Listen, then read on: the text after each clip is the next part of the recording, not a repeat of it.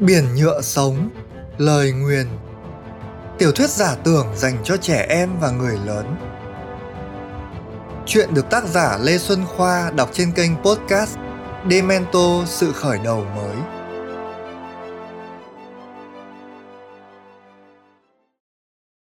Chương 5 Cây tai tần giữa rừng tứ giác. Chùm ngây soạt chân quét một vòng tròn khép kín trên mặt đất. Cái bóng đổ xuống vai ông lập tức bị chặn lại bởi bức tường vô hình vừa được tạo thành. Đó là một con thỏ to lớn với bộ mặt hung tợn và những chiếc móng dài bén hơn dao. Móng vuốt của nó mài lên lớp vỏ của bức tường vô hình tóe lửa. Chùm ngây lăng mình, đá ngay giữa bụng thỏ khiến nó bắn tung ra xa kèm theo những tiếng gầm gừ.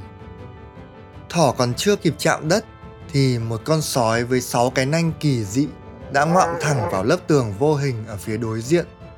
Bộ nanh của nó ghim sâu lên lớp tường, tạo ra những đường nứt lóe sáng như những tia sét nhỏ lan ra xung quanh.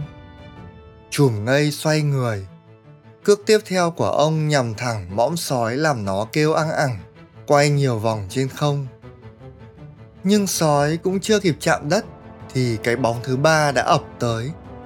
Đó là một con gấu sở hữu chiếc bụng ngoại cỡ. Nó nện cái bụng của mình vào đúng vị trí con sói vừa mới nhả ra. Lực cộng hưởng khiến bức tường vô hình vỡ tan. Chùm ngây phải lộn ra phía sau mấy vòng. Con gấu cày một vệt dài trên mặt đất. Không cho ông già một giây ngơi nghỉ thỏ sáp tới chém điên cuồng. Phía bên kia, sói phi đến với hàm răng rộng mở, vừa né đòn của thỏ, chùm ngây căn ngay khoảnh khắc sói đến đủ gần. Ông nắm tay thỏ, quật thẳng vào sói, khiến cả hai con cuộn vào nhau kêu ủng oảng. Chỉ một tích tắc sau, cái bụng tròn căng của gấu lao vào như một quả bóng khổng lồ.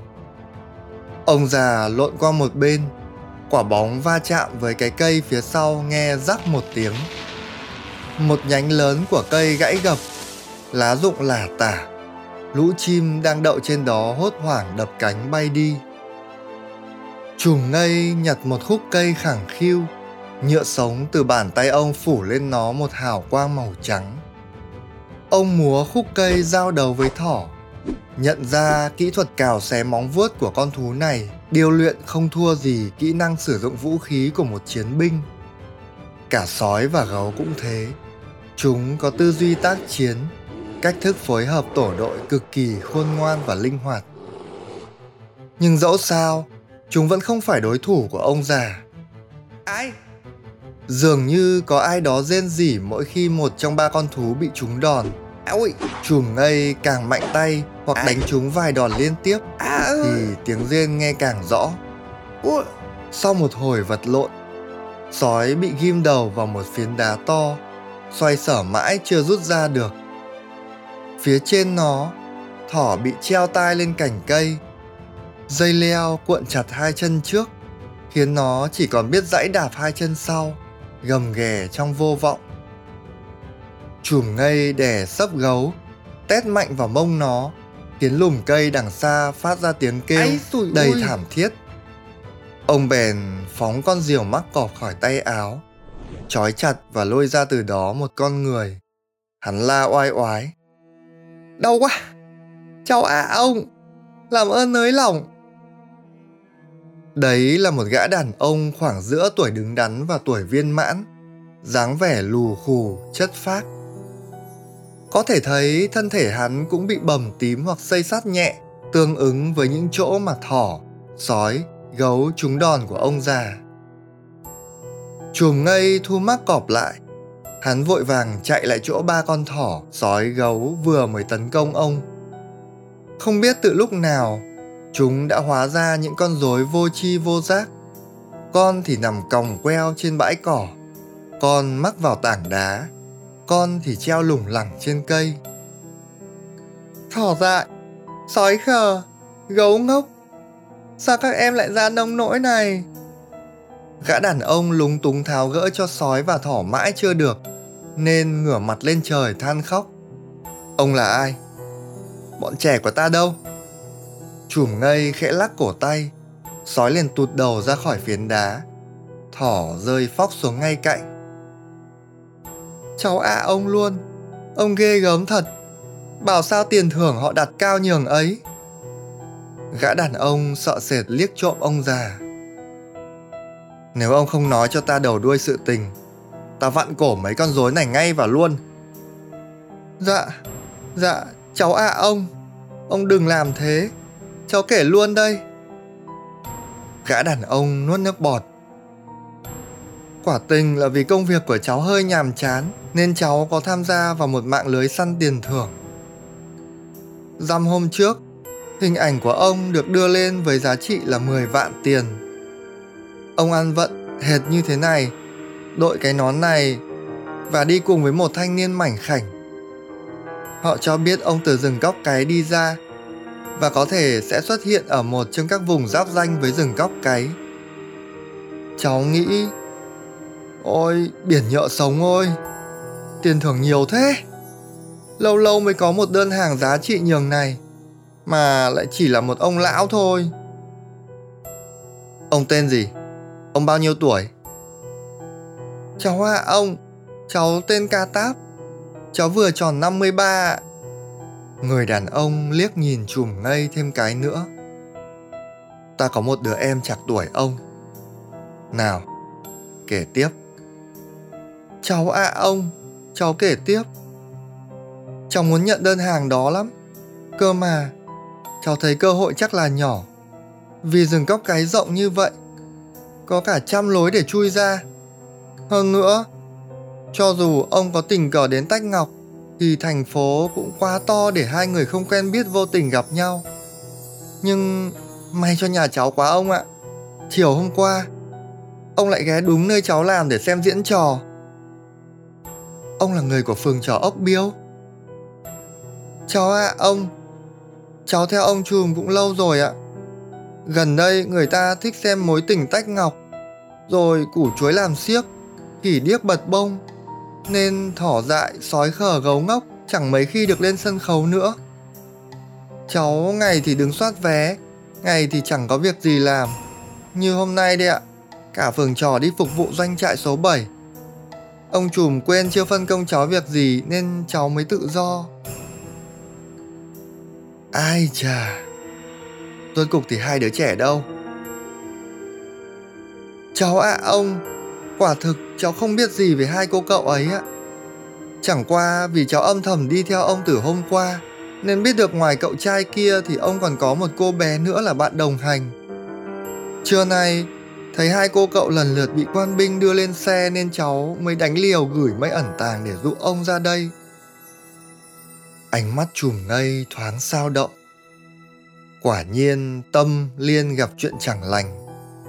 Ngay từ đầu, khi đám mây ẩn tàng bảo ông tới đây, ông đã tiên liệu có thể nó là cái bẫy. Song vì hai đứa trẻ, ông chấp nhận mạo hiểm. Ca Táp, còn thông tin gì ông có thể nói cho ta biết nữa không? Cháu ạ à, ông, xin ông đừng hỏi cháu ai đặt hàng cháu lấy mạng ông. Bởi vì nguyên tắc làm việc của chúng cháu là không tiết lộ thông tin khách hàng. Mà quả tình cháu cũng chẳng biết đấy là ai ông ạ. Ý ta là về hai đứa trẻ.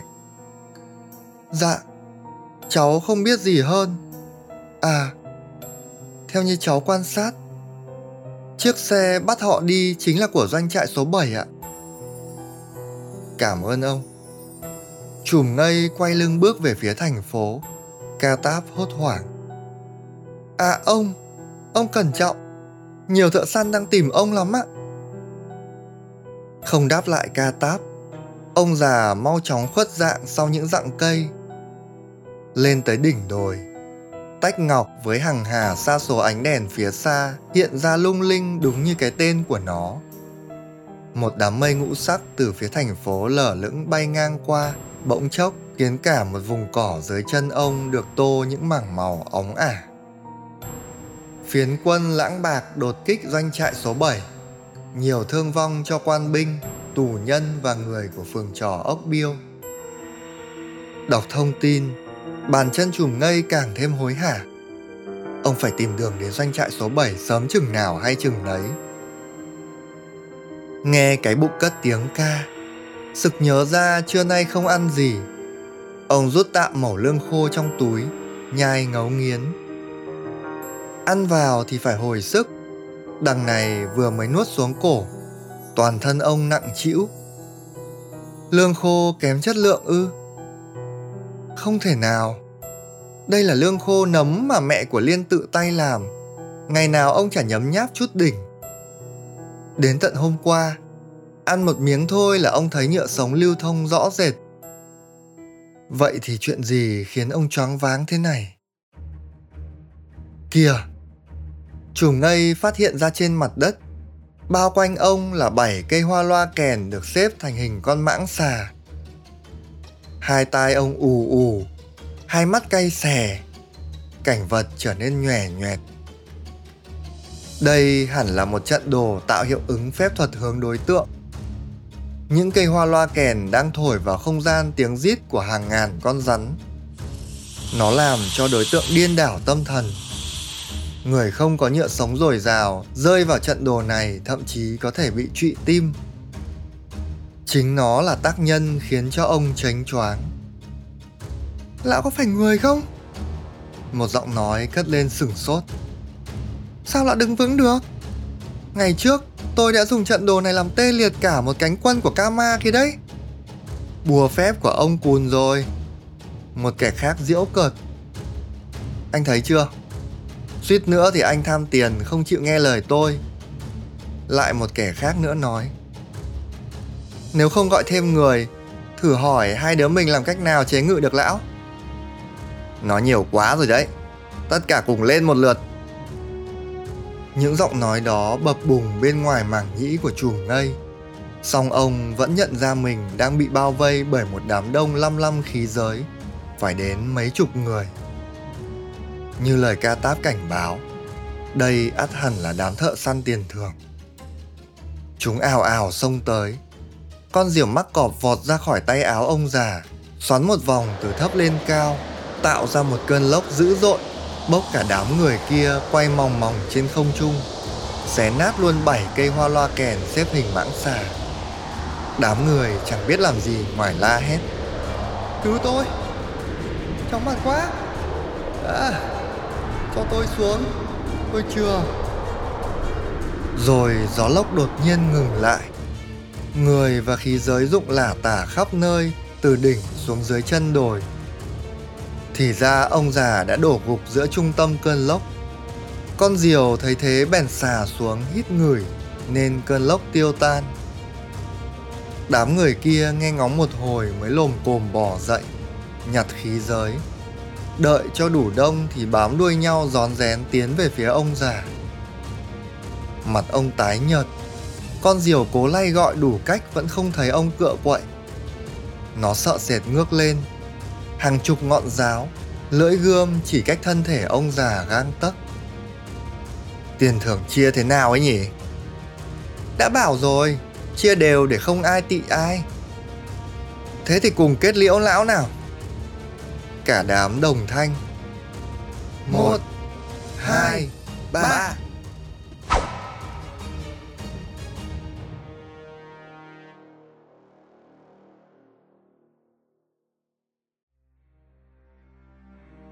Lại nói về tâm. Chiều hôm ấy, bỏ lại phía sau quang cảnh hỗn loạn của doanh trại số 7 khoác lên mình hai bộ giáp quan binh. Cậu dìu người đàn ông bị thương, thoát qua mấy lớp phòng tuyến. Rồi cõng anh ta trên lưng, cậu hối hả chạy về phía tây, hết leo lên đồi rồi lại xuống. Liên, bây giờ cậu chỉ muốn nhìn thấy liên thôi y lời người đeo mặt nạ củ chuối. Qua ngọn đồi thứ ba, cậu bước vào một khu rừng toàn cây tứ giác. Cây nào cây nấy cành lá chữ chịt. Mỗi chiếc lá tứ giác đều có bốn cạnh, mình lá dày và sắc. Chàng thanh niên buộc phải đi chậm lại, cẩn thận vén từng tán lá để người đàn ông trên lưng khỏi bị lá cứa vào da thịt. Quả của cây tứ giác có dạng khối hộp to và nặng. Nếu chẳng may va phải nó, thì cũng không khác gì va phải một quả đấm. Quả tứ giác thường chỉ được ăn bởi một số loài chim có cặp mỏ siêu chắc khỏe. Chúng cũng không ăn quả xanh mà chờ đến khi quả chín nẫu ra. Tâm mừng rỡ ngửi thấy mùi của cây tai tần ngày một rõ rệt. Màn xương của nó xuất hiện. Cậu rẽ màn xương mắt lịm bước vào. Bên trong màn xương, cây tứ giác vẫn mọc kín đặc, lẫn cả vào bộ rễ hoành tráng của cây tai tần. Tâm Từ một tầng lá trên cao, Liên gần như vỡ hòa khi trông thấy chàng thanh niên. Cậu bật từ chiếc lá nọ lên chiếc lá kia, đến chỗ cô gái. Kể từ lúc cùng tham gia hành trình, đây là lần đầu tiên cậu thấy cô trong bộ dạng tội nghiệp đến thế.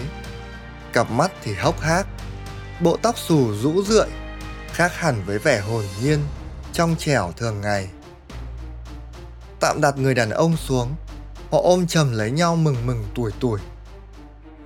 Bạn bị thương à? Liên kêu lên khi thấy Tâm có những vết bầm. Ờ, tôi không sao cả. Còn cậu? Chúng có làm gì cậu không? Không, các bạn ấy chưa làm gì được tôi cả. Thật chứ? Thì bạn cứ nhìn hào quang của tôi khác biết. Chàng thanh niên thở vào nhẹ nhõm. Cậu không có khả năng nhìn thấy hào quang nhựa sống như Liên. Nhưng mọi chuyện dường như vẫn ổn vì trông cô gái thật dạng dỡ. Vẻ tội nghiệp vừa ban nãy đã hoàn toàn biến mất. Ánh mắt cô cũng lanh lợi trở lại. Bạn này là ai? Chà, bạn ấy đang đau đớn lắm. Liên cúi xuống người đàn ông đang nằm bất động. Anh ta được người đeo mặt nạ củ chuối cứu từ trong ngục. Cậu có gặp người đó đúng không? Đúng vậy. Cô gái gật đầu.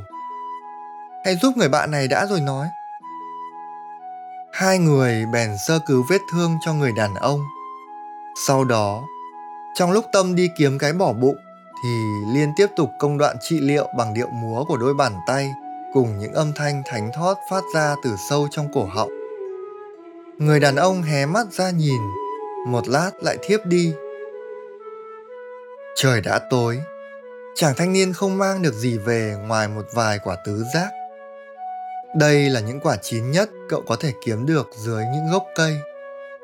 Hai người trèo lên tầng lá cao nhất trên ngọn tai tần, nơi có nhiều ánh sáng hơn nhờ ở gần những vỉ tinh tú. Tâm cố gắng cắt quả tứ giác ra làm nhiều miếng nhỏ, chọn những miếng mềm nhất cho Liên. Nhưng khi nếm thử thì cậu nhăn mũi. Uhm, không được ngon. Thôi ăn tạm vậy. Trái lại, Liên rất hào hứng. Hơi lạ chút thôi, nhưng tốt lắm. Chuyện này tôi có thể đảm bảo. Nhìn xem, bạn ấy chín mọng, bạn ấy mong đợi được chúng ta ăn. Vậy ư? Vì đây là lúc bạn ấy thăng hoa nhất để chuẩn bị được trở về với biển nhựa sống. Đó là cách của cây cỏ à? Thế con người thì sao? Giống loài nào cũng đều như vậy cả. Cần phải làm cho sự sống của bản thân mình thăng hoa. Bạn càng thăng hoa, thời điểm mà bạn trở về với biển nhựa sống sẽ càng trọn vẹn. Chàng thanh niên nhìn vào cặp mắt long lanh của cô gái. Đây rõ ràng là chủ đề duy nhất mà cô có thể giảng giải cho cậu thay vì liên tục đặt câu hỏi. Chuyện ngày hôm nay chưa làm cậu sợ thế giới ngoài này à? Tôi sợ, mà tôi lại thấy thương bạn ạ. Những người ở đây khi làm chuyện tiêu cực, họ không hề biết rằng dòng nhựa sống của mình nhiễu loạn và bệnh tật đang chảy vào trong họ. Cậu vẫn chưa kể cho tôi nghe. Có nhất thiết phải kể lại những chuyện không vui vẻ hay không? Thôi được. Tôi vào tiệm bán đồ trang sức và bỗng nhiên họ đổ cho tôi ăn cắp. Tôi bị bắt đến doanh trại kia. Một người lính đem tôi tới một chỗ vắng vẻ. Tôi hoảng sợ hét lên. Tiếng hét làm bạn ấy ngất xỉu. Đúng lúc đó thì người bạn mặt củ chuối xuất hiện và chỉ cho tôi chỗ này. Tất cả chỉ thế thôi bạn ạ. Tâm ngạc nhiên, Cậu đã dùng âm thanh để đánh gục tên quan binh đó. Âm thanh vốn là dòng nhựa sống tinh tế. Tất nhiên, nó cứu được người thì cũng có thể hại người. Tôi xin lỗi vì lúc đó đã mất kiểm soát. xin lỗi cái gì? Chàng thanh niên bật cười. Thật tốt vì cậu làm được cả chuyện đó nữa. Chuyện không vui thì cho qua đi bạn ơi. Giờ này bác ngây chắc đang lo lắm. Bạn ấy giống như một người mẹ tuyệt vời. Với cả, hôm nay tôi với bạn đều bị bắt lên xe nên chúng ta phải sớm quay lại cửa hàng nữ trang để tiếp tục đi bộ. Ừ nhỉ. Mà cậu mệt rồi đấy. chợp mắt chút đi. Tôi không mệt. Bạn nghỉ đi. Tôi xuống xem người bạn kia sao rồi. Ô, để tôi đi cho. Tâm xuống tầng lá bên dưới. Quả nhiên người đàn ông đã tỉnh. Cậu có gì ăn được không? Tôi đói cồn cào. Tôi có một ít quả tứ giác. Để tôi đem xuống. Ê! Người đàn ông giơ tay khi chàng thanh niên định quay lên. Nếu cô cậu không có chuyện gì riêng tư, cho tôi lên trên đó một tí có được không? Thế là Tâm bế anh ta lên ngọn tai tần. Ôi chất ngất xiết bao, sử thi xiết bao. Tôi biết ngay mà, nếu có chết cũng phải được ở đây một lần rồi mới chết được. Uh. Anh ta hú lên khi vừa nom thấy cả một tấm thảm tím thẫm cắn đầy sao ở trên đầu. Rời đất quỷ thần ơi, bao lâu rồi tôi mới được hít thở bầu không khí trong vắt thế này. Ôi cái thành phố chết tiệt. Hai người bạn trẻ chưa kịp nói câu nào, anh ta đã tiếp. Cậu là Tâm, còn cô là Liên, nhỉ? Cảm ơn cô cậu đã giúp đỡ. Cứ gọi tôi là sò điệp cho thân mật nhé. Anh ta ngấu nghiến quả tứ giác một cách ngon lành, miệng không ngừng nói. Cả cô lẫn cậu đều rất kỳ lạ. Rốt cuộc cô cậu là ai? Từ đâu tới vậy? Chúng tôi là những người hát rong đang trên đường đi về phương Bắc. Hát rong hả? Trời ơi, tôi cũng thích hát sướng lắm. Nói đoạn, sò điệp hắng giọng hát luôn một câu nghe cực kỳ hào sảng. Hương đi tôi đâu ngại gì không đèn không đom. Chỉ ngại lòng mình, tắt ngóm răng sao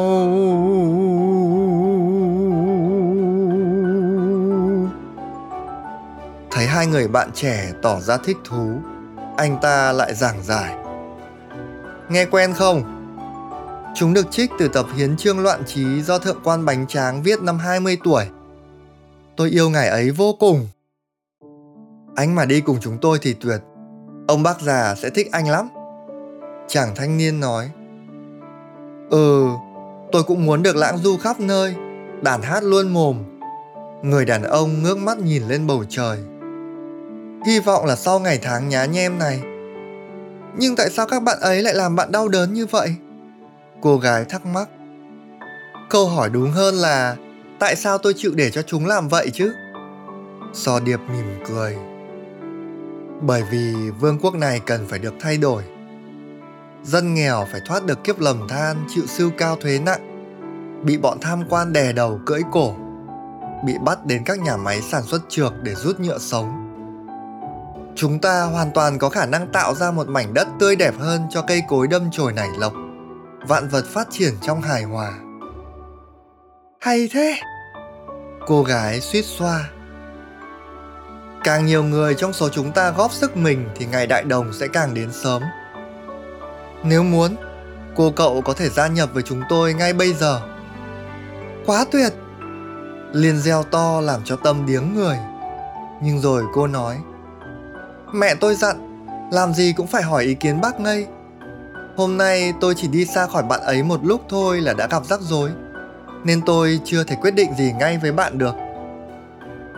Tâm thở phào, còn người đàn ông lấy làm khoái chí. Nhất trí, bất cứ lúc nào cô cậu cũng được hoan nghênh.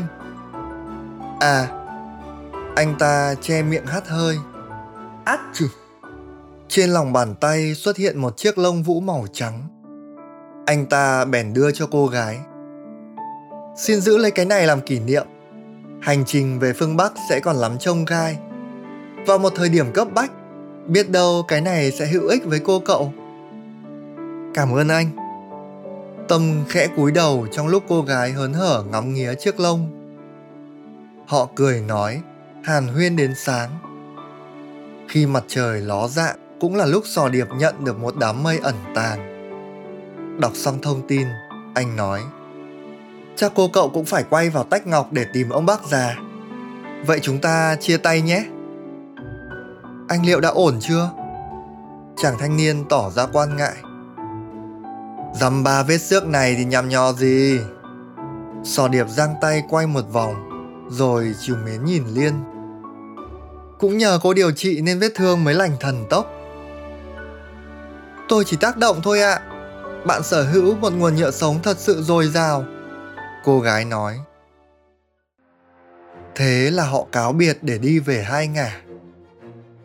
Hai người bạn trẻ thì quay lại tách ngọc, Còn sò điệp chẳng biết đi đâu Lực lượng quan binh tuần tiễu trên các tuyến đường tách ngọc có phần đông đảo hơn ngày hôm trước Cả thành phố bàn tán xôn xao về việc nghĩa quân lãng bạc đột kích thẳng vào doanh trại số 7 Giải cứu thành công sò điệp một điệp viên nằm vùng của họ vừa bị quan binh bắt cách đây chưa lâu. Chui trong hai bộ giáp quan binh hơi quá khổ. Tâm và Liên quay về đến bờ sông Kibo, bên ngoài tiệm nữ trang. Chính xác chỗ mà hôm trước họ bị quan binh tống lên xe. Rồi họ đi đến chỗ chùm ngây đã ngả nón ra đàn hát. Những người bán hàng quanh đấy kể lại rằng chiều muộn hôm qua Ông già hát rong bỏ dở giữa chừng một bài ca rồi hối hả đi đâu đó. Hai bạn trẻ nhìn nhau, chưa biết nên làm gì tiếp theo thì có người tiến sát sau lưng họ và bảo Theo tôi. Bạn vừa nghe xong chương 5 Cây tai tần giữa rừng tứ giác của tiểu thuyết giả tưởng Biển nhựa sống, lời nguyền để biết mọi thông tin xung quanh tác phẩm, xin mời truy cập trang facebook.com gạch chéo biển nhựa sống. Trang thông tin của tác giả tại địa chỉ demento.vn.